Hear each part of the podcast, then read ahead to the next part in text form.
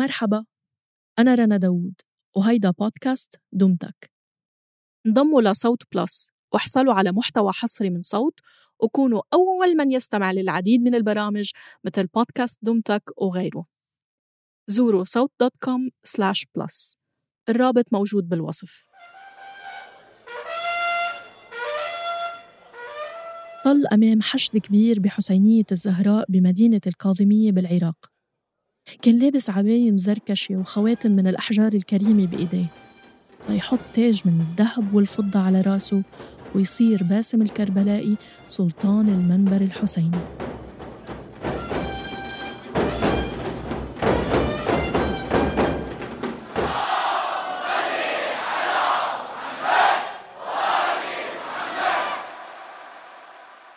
مرحبا فيكم بالموسم الثالث من بودكاست دمتك.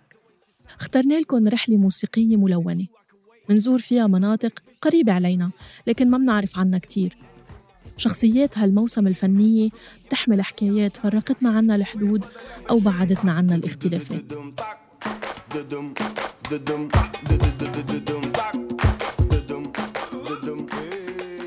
بهاي الحلقة المختلفة شوي عن غير حلقات رح نروح على العراق لنتعرف على اللطميات العشوائية اللي بتعبر عن الطائفة الشيعية.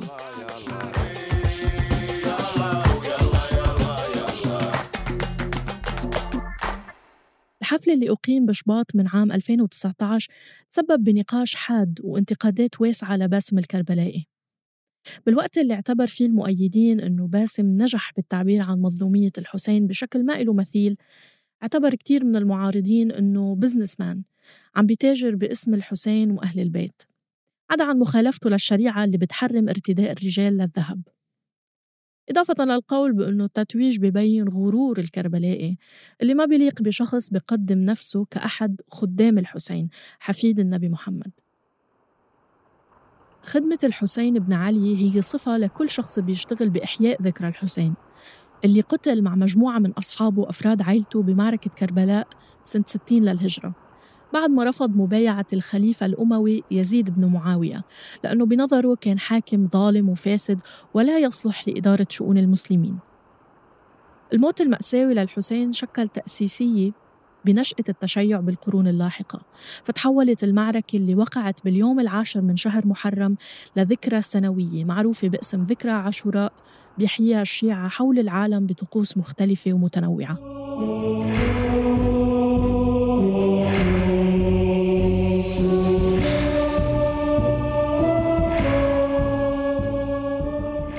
لحد اليوم مجلس العزاء يعتبر الطقس الأكثر أهمية بين الطقوس المختلفة لأحياء عاشوراء. على طريقة الحكواتي بيسرد خطيب أو مقرئ سيرة الحسين وعائلته من ساعة وصولهم لمدينة كربلاء العراقية وحتى موتهم المروع. ما تخافوا، الحلقة مش درس تاريخ ولا درس دين، بس مهم نوضح شوية نقاط. لكن بالسنوات الأخيرة برزت أهمية متزايدة لللطميات، وهي طقس بيقوم على قارئ أو منشد عم يردد قصائد مكتوبة غالباً باللهجة المحكية وغالباً العراقية على أوزان مشتقة من أوزان الشعر العربي، بيأديها أمام جماعة أو موكب من الناس اللي عم بيرافقوه باللطم على صدورهم. لو يناديها لثارات وسنرمي بسم الله. صحيح أنه سقوط نظام البعث بعد الاجتياح الأمريكي للعراق سنة ألفين وثلاثة لعب دور مهم بتطور اللطميات نتيجة للحرية اللي حصل عليها الشيعة العراقيين، إلا أنه في شخص واحد ينسب له دور أساسي بالانتشار الكبير لللطميات ضمن جمهور أوسع من جمهور الطائفة، وهيدا الشخص هو باسم الكربلائي. ولد باسم بمدينة كربلاء بالعراق سنة ألف وتسعمية وسبعة وستين، لكن بعمر ثلاثة عشر وعلى أثر قرار صدام حسين بتهجير كل العائلات من أصول إيرانية بالعراق بعد اندلاع الحرب بين البلدين سنة ألف وتسعمية وثمانين، أجبر باسم وعائلته على الرحيل واضطروا للعودة إلى مسقط رأس جده بأصفهان. بمجرد وصوله إلى أصفهان رح تاخد حياة باسم مسار جديد. بسرعة لفت هالمراهق انتباه أخواله بجودة صوته خلال تجويده للقرآن ليعرفوه على الملا تقي الكربلائي اللي رح يفتح له الطريق ليصير رادود حسيني. بعمر ثلاثة عشر بس قرأ باسم للحشود لأول مرة بمدينة قم، وعلى الرغم من أنه كان عم يرجف خلال إلقائه لقصيدة حماية دخل يا حسين حسب قوله، إلا أنه كتير من الناس أعجبوا بصوته شبهوه للرادود الأشهر بهديك الأيام حمزة الصغير. روحي بشات يمك وانت تسمعي بجاهك عزيزتك بكي وجدتك شلون الشمر يدناها. بكل مقابلاته بأكد باسم على أنه نشأته ببيت شديد التدين ومغروس فيه حب أهل البيت، مثل ما بيقول كان دافعه ليصير رادود حسيني. لطمية بعد لطمية ومجلس عزاء بعد مجلس عزاء رح يكتسب هالشاب المزيد من الثقة. بثلاثة عشر سنة المقبلين رح يصير باسم الكربلائي من أهم الرواديد بالساحة الشيعية، وبالوقت نفسه أحد كبار المؤيدين للتيار الشيرازي والردود الرئيسي بجميع أنشطتهم ومناسباتهم الدينية. هيدا الخيار العقائدي رح يدفع باتجاهين. الأول هو اتخاذ قصائده طابع أكثر طائفية بتركيزه على أحداث تثير الحساسيات السنية الشيعية، مثل قضية كسر ضلع الزهراء اللي بيستند الناس اللي بيأكدوا حصولها على روايات ضعيفة الأسانيد. بترابج ستر الله سترج فاطمة نور العلي حجابج نور العلي حجابج ملعون من شب الحطب يا فاطمة ملعون ضوها بالحطب ضوها ضوها من شب الحطب ضوها ما سمعك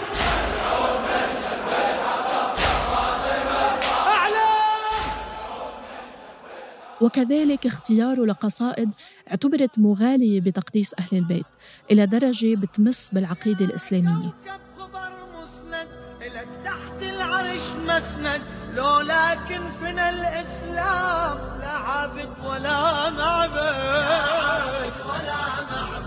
ولا سارت سفينة نوح لا سد الاسكندر سد وآدم من عصا وأبعاد باسمك يا علي تقرب علي علي علي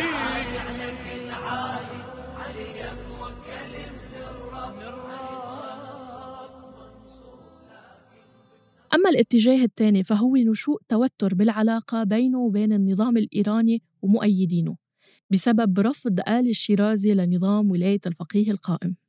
ويمكن هيدا واحد من الأسباب اللي رح تدفع باسم الكربلائي إلى الانتقال إلى الكويت بسنة ألف وتسعمية وثلاثة وتسعين. ولو أنه ما حدا عبر عن هيدا التوتر المستمر بشكل صريح حتى اليوم، مع انتقاله إلى الكويت قدر الكربلائي أنه يوسع قاعدته الجماهيرية وبالوقت نفسه يعمل ما يمكن اعتباره ثورة بعالم اللطميات.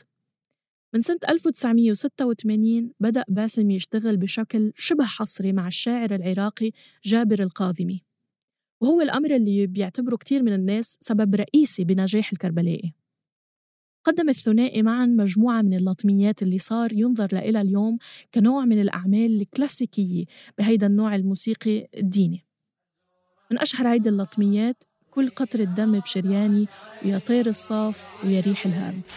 يا ريح الهاب احكي لك وانا الحسبات تشغلني نذر انطيك كل عمري لو ان وياك تحملني اسوم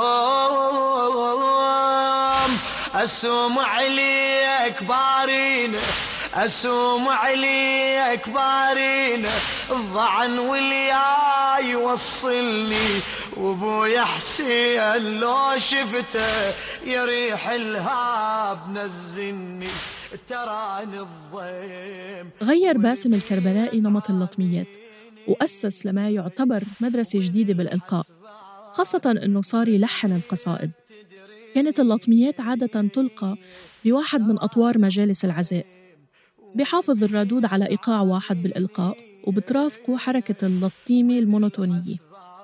فبدل من ذلك وبالتدريج أدخل باسم إيقاعات مختلفة على اللطمية الواحدة، فصار لحن الإلقاء متحرك ومتبدل، وبالتالي تغيرت حركة اللطم على الصدور لتتناسب مع الإيقاعات الجديدة الأكثر سرعة والأكثر تغيراً. لكن باسم راعى الاختلاف بأنماط اللطم بين بلد وآخر، وبيشرح بمقابلة معه شو اللي بيختلف بمجالس العزاء بين بلد والتاني. فلما أذهب إلى مثلاً مثلاً إلى البحرين أرى الحماس اللي عندهم والسرعة موجودة، السرعة ما ألحق يعني أقرأ، يعني ما ألحق أنطي اللحن مجاله، فلهذا أضطر أن أقرأ السريع. أأتي إلى العراق، بالعراق عندي لا شوية أثقل يطلع عندي. أذهب إلى إيران أشوف لا اللطم يرجع تقريباً إلى القديم، فلهذا ضع الأمور في نصابها في محلها. كل دولة تروح أشوف لها وضعيتها الخاصة، ألحانها الخاصة، سرعتها الخاصة بيهم. بالسنوات التالية رح تزداد شعبية باسم الكربلائي بسرعة، ورح يسافر ليحيي مجالس العزاء للجاليات الشيعية بأوروبا وبريطانيا والولايات المتحدة الأمريكية. ومع بدء الرواديد بإصدار تسجيلات استوديو رح ينضم باسم للموجة، ورح يبلش بتسجيل لطمياته باستوديوهات وإصدارها ككاسيت بالبداية ولاحقاً كسيديات، ورح يحقق نجاح كبير بالسوق. وعلى الرغم من أنه هيدا النجاح المتزايد رح ينعكس ارتفاع بالأجر اللي بيتلقاه على كل مجلس ليوصل لأكثر من أربعين ألف دولار حالياً، إلا أنه باسم الكربلائي كان يطمح لأكثر من هيك. سنة ألفين وستة بيصدر أول فيديو كليباته بعنوان بانوراما كل قطر الدم بشرياني. الكليب الضخم الإنتاج بيقوم على مشاهد تمثيلية لباسم الكربلائي مع مشاهد أخرى بتمثل بشكل رمزي أحداث من معركة كربلاء. كل قطرة دم بشرياني تهتف باسمك يا حسين يا حسين يا حسين، وشلون نظل بجسمي منذكر جسمك يا حسين يا حسين، بشرياني تهتف باسمك يا حسين يا حسين، روح شلون تظل بجسمي منذكر جسمك يا حسين. وعلى الرغم من نجاح الكليب إلا أنه الكربلائي تعرض لهجوم عنيف. بالنسبة لكتار وقتها اعتبروا هالخطوة تشبه بالمطربين والمغنيين، خصوصاً أنه الكربلائي نفسه بيلعب الدور الأساسي بالكليب. لكن هيدا الشيء ما رح يمنعه من أنه يكرر التجربة مرة تلو المرة ليفتح مع الوقت الباب لغيره من الرواديد ليبلشوا تسجيل فيديو كليباتهم الخاصة كمان. وبالسنوات الأخيرة توسع إنتاج باسم الكربلائي وانفتح على عوالم أوسع من عوالمه السابقة، خلاف ما حدا صرح عن أسبابه بينه وبين شريكه الفني الشاعر جابر الكاظمي رح يخليه يتعامل مع شعراء آخرين أصحاب أساليب مختلفة، وبالوقت نفسه رح يشتغل على تجارب بصرية متنوعة بفيديو كليباته وصولاً إلى الانفتاح على خيارات موسيقية جديدة وغير مألوفة أبداً بعالم الرواديد، خاصة لما بدأ تعاونه مع المؤلف اللبناني الموسيقي المعروف ميشيل فاضل. ميشيل نفسه بيتعاون مع مختلف المغنيين مثل نانسي عجرم وكارول سماحة ومحمد عساف ونبيل شعيل، واللائحة تطول.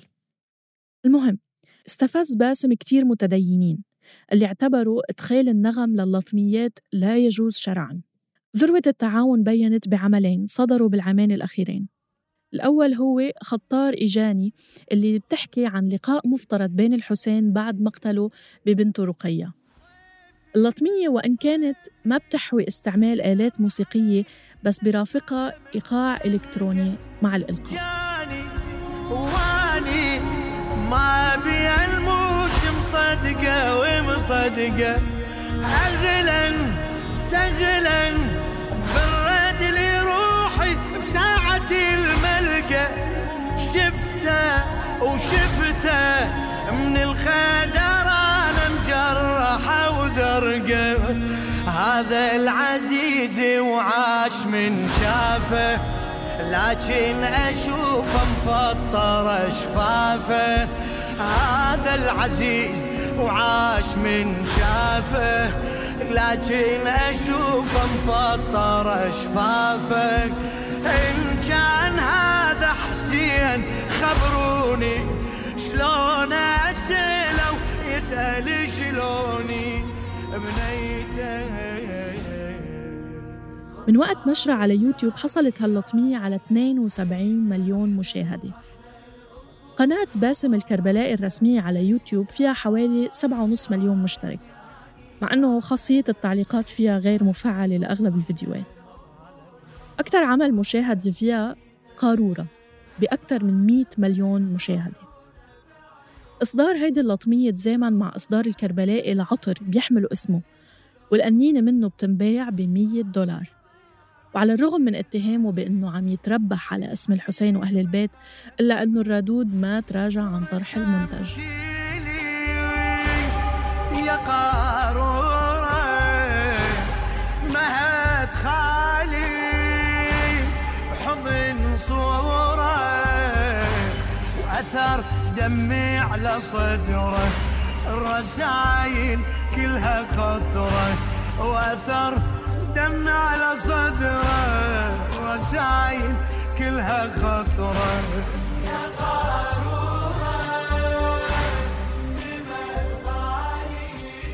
على الرغم من استفزازه لفئات محافظة، وعلى الرغم من الاتهامات اللي طالته، واصل باسم الكربلائي توسيع أنشطته، وأطلق فيديو كليب كرتوني بعنوان شكراً يا حسين موجه للأطفال. نفذ الأنيميشن على مستوى محترف، ورافقت موسيقى ميشيل فاضل إنشاد الكربلائي اللي بيظهر هو وأولاده كشخصيات رئيسية بالكليب. أكشن.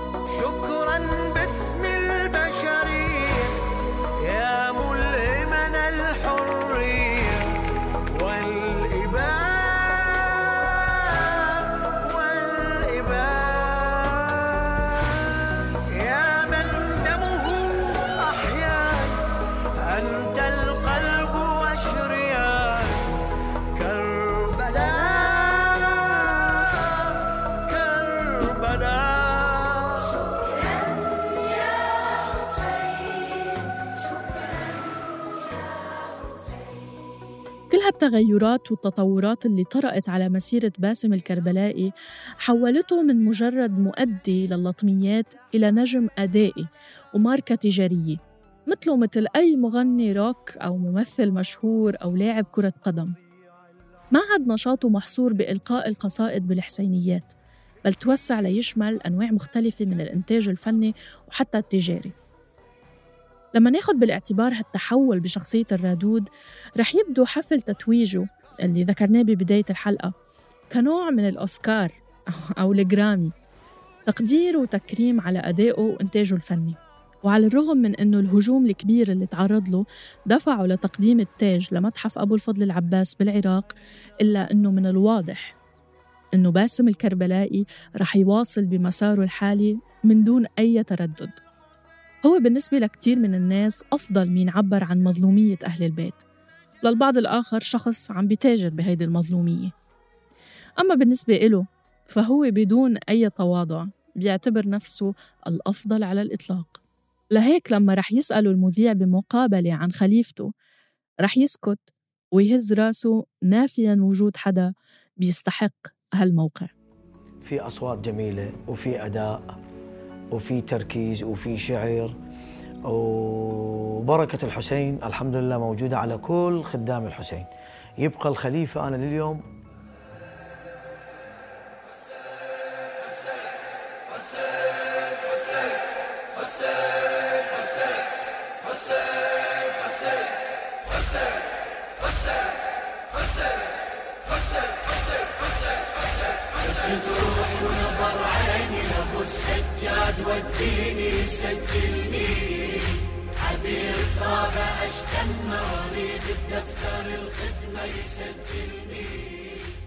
هاي الحلقة بحث وكتابة رضا حريري، تحرير وتقديم رنا داود، والتصميم الصوتي تيسير قباني، النشر والتواصل مرام النبالي. روينا لكم القصة بناء على مصادر متاحة إلنا. إذا عندكم روايات عن رادود أو منشد آخر، نحب نسمع منكم عبر تعليقات مكتوبة على السوشيال ميديا.